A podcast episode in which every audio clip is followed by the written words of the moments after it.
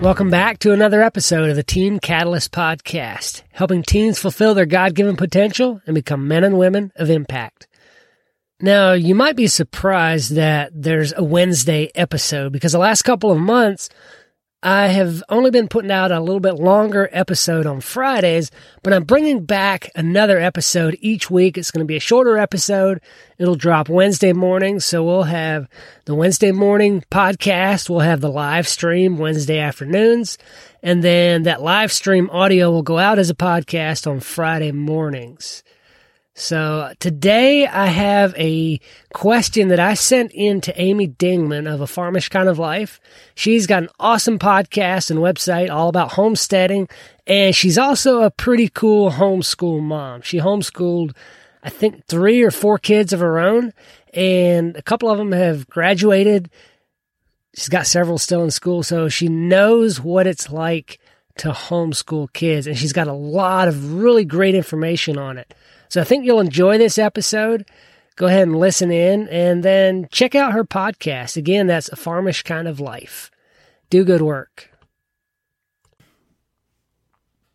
This is Amy Dingman from the Farmish Kind of Life podcast and website, and I'm back to answer another question about homeschooling. This question comes from Ken. Ken asked, How do you design a homeschool curriculum to fit the needs and interests of teenage students?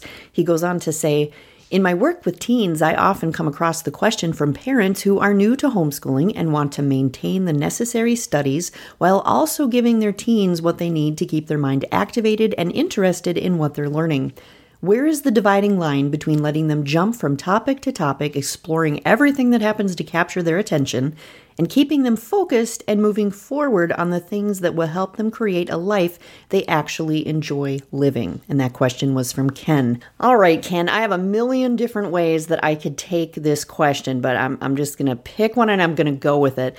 Uh, first of all, you say that you often talk to parents who are new to homeschooling and they have older kids. So that brings a bit of difference into the answer when we're talking about teens. But I, I will say that those teen years can also be a time for even long term homeschoolers to kind of start freaking out like, oh my gosh, now what we're doing matters now. There's kind of this belief out there that once you get to those teenage years or those high school years, like now what we're doing for school matters. And so if, if that's kind of what you're freaking out about, you have to make sure to not fall into that, that frame of thinking because everything you've always done with your kids matters. You know, what they were learning when they were four mattered, what they learned when they're 10 mattered. It's, it's not different when they get to be 14. It's not that it matters now now, it's that it still matters. So here's what I'd say if, if you've got uh, kids that you're going to homeschool now and you're new to homeschooling, you've got teens and you're trying to figure out, okay, how, how do we how do we balance what they need to learn with what they want to learn? The first thing I would say is take some time to deschool. It's called deschooling, which is basically like a school detox. Because here's the thing your kid has been told what to do in school for however many years they've been in school.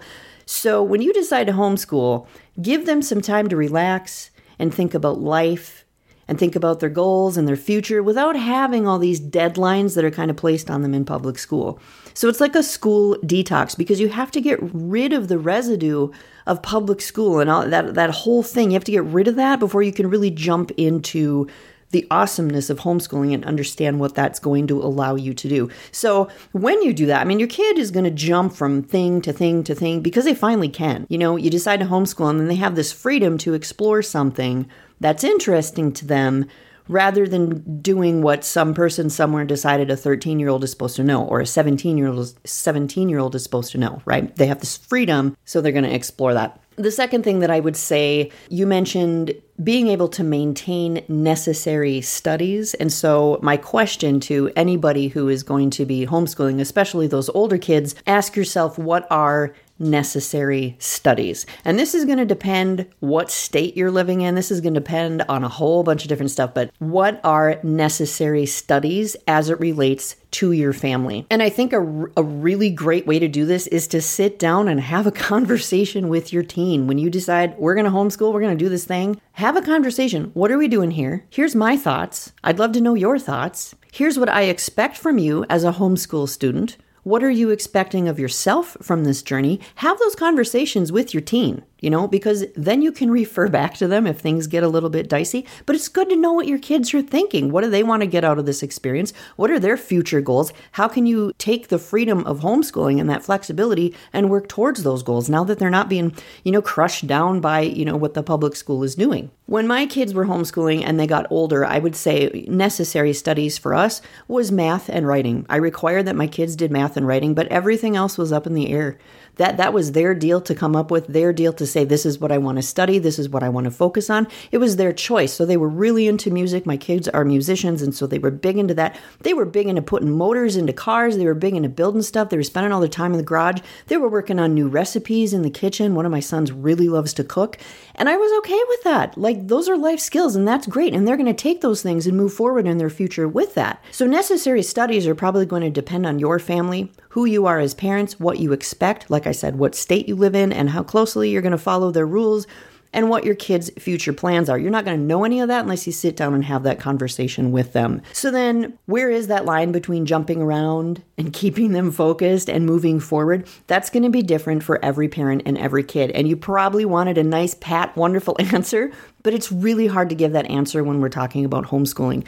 My way of thinking when my kids were homeschooling is that as long as they're not moving backwards, we're doing okay. As long as they're not stagnating, we are doing just fine. And sometimes moving forward in your studies and in your experiences looks different, but as long as you're moving forward, I figured we were doing okay.